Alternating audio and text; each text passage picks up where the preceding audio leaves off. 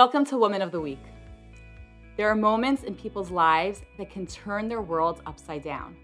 I'm talking about life altering events, not minor inconveniences.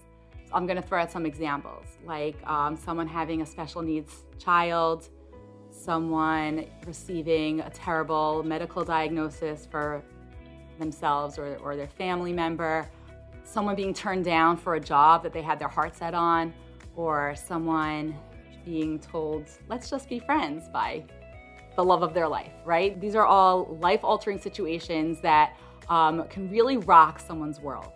So the question is how do we respond to these challenging times? What's a typical human response? Today, we're gonna learn a lesson from this week's Woman of the Week, which is really women. It's Lot's two daughters.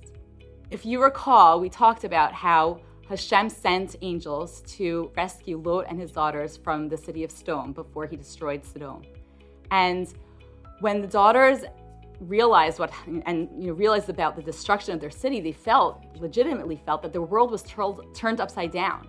In fact, Rashi says that Hashem literally turned the city of Sodom upside down. However, there, they did make a big mistake, and that is they projected their own personal loss, their own personal devastation onto the world. They thought that not only was the city of Sodom destroyed, but they thought that the entire world was destroyed. In fact, they thought that they were the only humans left on the world, just them and their father Lot.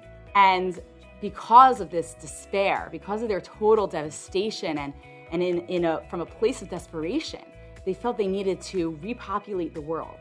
And so, Lot's daughters, they each took a night and they, they got their father drunk and they had a child with him with the intention of populating the world. So, for, uh, for a good intention. So, that's pretty drastic measure that they took. And in fact, they were really wrong. There was an entire world out there besides the cities that Hashem destroyed.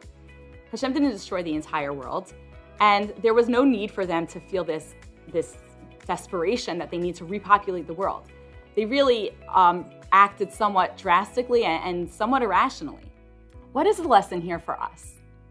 I've heard people say after they lose a close relative that it's just so weird for them how, how the world around them is functioning normally. The mailman still comes and drops the mail off, and and they see their neighbor walking their dog and they're thinking, how is everyone functioning so normally? Don't, you, don't they know I just lost my mother or I just lost my brother?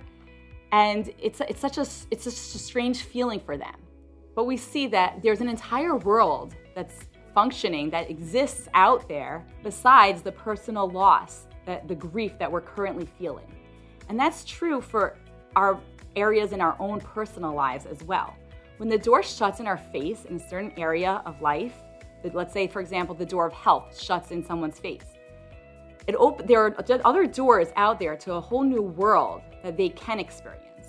So I've heard many cancer patients talk about their relationship with cancer, and they'll often say how, as much as they hate the cancer, as much as it's um, wreaked havoc on their lives and, and caused them and their family so much pain, they wouldn't trade it which is an incredible thing. They wouldn't trade it because of the way that it's impacted their lives and their perspective of, on their lives for the good. It's opened the door for them to a different world, a world of connection to their family, a world of connection to themselves, a world of connection to God. And because of that, they wouldn't trade it. So the door of health shut in their face, and yet they took that and they use it as an opportunity to open up a door to a whole new world that does exist out there. I know someone who takes off from work on the anniversary of the day they had a stroke. Every year they take off from work on the anniversary of the day they had a stroke because they call that their second birthday.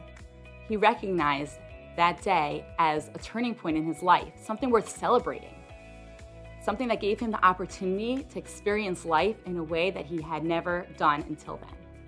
When a door closes for us, a door of opportunity such as a new job or um, a shidduch we were pursuing, that can really be the opportunity to pursue something that's better for us and to enter a new world that's out there that maybe we've been closing the door to on ourselves. So this week, let's work on that. Let's remember the lesson from Lot's daughters that there's a whole world out there that we might not be seeing. And let's look for opportunities to open the door to those choices that will allow us to experience life in a way that we haven't until now. Let me know how it goes. I'd love to hear from you.